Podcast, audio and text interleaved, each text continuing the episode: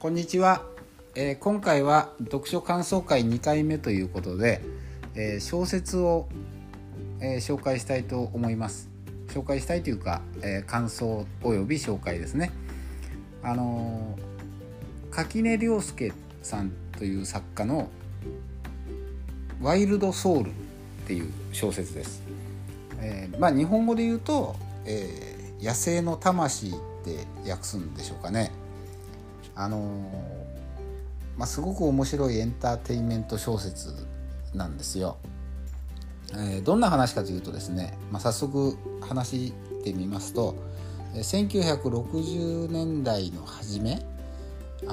当時の日本はとにかく人口がめちゃくちゃ増えている時期で、その時に日本政府が考えたのは、このままこの狭い国土に、この人口は賄いきれないということで、棄民政策っていう政策を取るんですね。棄民っていうのは放棄の棄に民って書いて棄民、捨てるって書いて捨てるっていう文字ですよね。とにかくブラジルのアマゾンっていうところに行くと、とにかく広大な土地があると。でそこは肥沃な大地で、そこに行けばいくらでも作物が植えて、気候もいいから植物は育つよと。そこで頑張ればいくらでも青天井の可能性を秘めてるんだと。そういう土地があるからみんな行きませんかという募集をかけて、それを真に受けてですね、当時農家の次男三男という人たちがその新天地を求めて夢を持ってですね、そこに旅立つんですね。ところがその船の中でですね、いろいろ質問すると、その引率する責任者みたいのが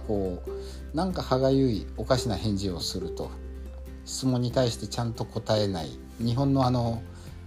誰かの答弁みたいな言葉しか返ってこないと。でそこでちょっとおかしいなと思いながらも、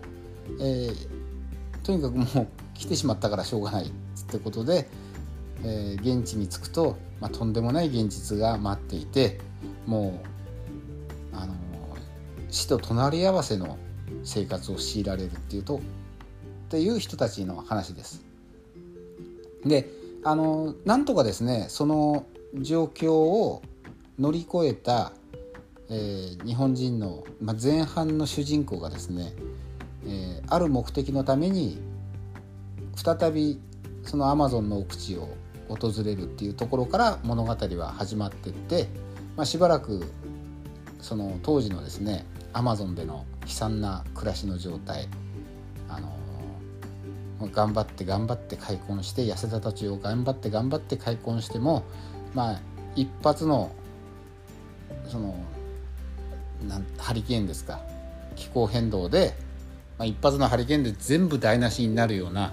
そんな苦しい生活、それから現地の風土病、そういうもんに苦しめられながらですね、なんとか生き延びた主人公がですね、再び訪れた地で、自分たちの子供世代と思われる、原住民に育てられた子供を救出するっていうところから話が、展開していきます。でこのですね2世代にわたる人間がですね、日本政府に復讐を果たしていくっていうストーリーなんですよ。でこれ前半は今言ったように、そのアマゾンでの悲惨な暮らしの状態から始まっていくんですけども、だんだん後半に従ってですね、日本政府への復讐劇となっていきます。でところがですね、この復讐劇っていうのが殺したり拷問したりするっていう、そういう展開ではなく、なんとも痛快なですね、やり方で復讐を果たしていくんですよ。それのですね緻密な計画性と、大胆な行動、それが後半はすごく面白いです。で後半になると本当にですね、いろんなキャラクターの人間が出てきて、主人公はこの2世代目の原住民に育てられた、この子がですね成長して、復讐劇の主役になっていくんですが、このキャラクターがとにかく面白いんですよね。でそんな中で、新たなキャラクターも出てきて、放送局に勤める元女子アナ、が、報道に移って、ひょんなことからこの男と知り合う。そうするとこの、女性はですねこの男の計画とそれと自分の、報道のですね仕事の責任感公平性みたいなものとのこう板挟みになって苦しんでいくというような展開になったりですね、とにかく後半はもうエンターテインメント性バッチリでもう面白くてしょうがないです。で最後ですねどうなっていくかっていうとこういい終わり方をするんですよ。これが何とも言えないそんなことでですね当時の日本のですね、状態とそれから単純に小説エンターテインメント小説としての面白さを兼ね備えた、面白いストーリーになってます。で僕はこれぜひ映画化してほしいなと思ってるんですけど、なかなかねこういった題材っていうのは、アメリカだったらねこういう衝撃の問題作とかね言っていろんなことが映画化されるアメリカっていう国柄なんですけど、日本では多分というか誰かが反対してるのかなとか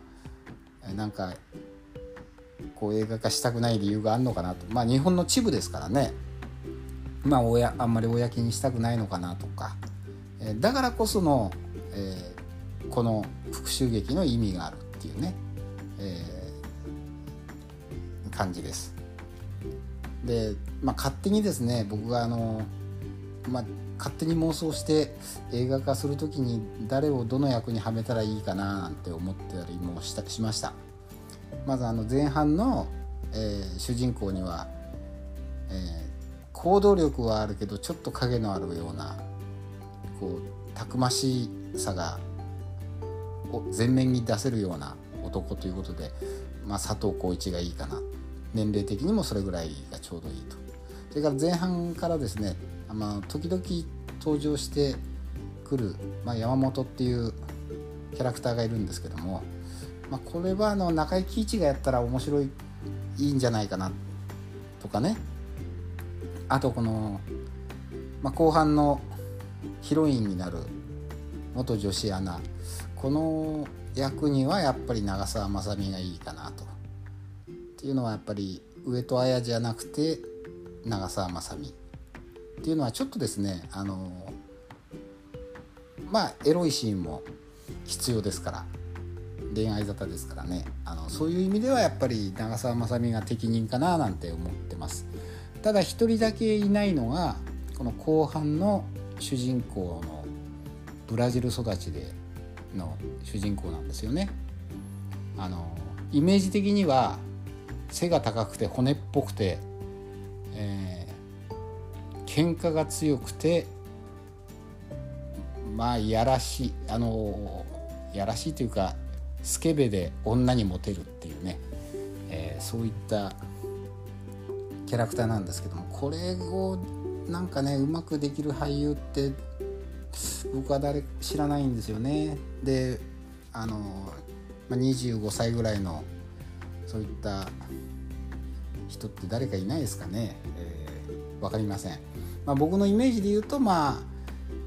僕の年齢で言えば松田優作が近いかなっていう感じなんですけど、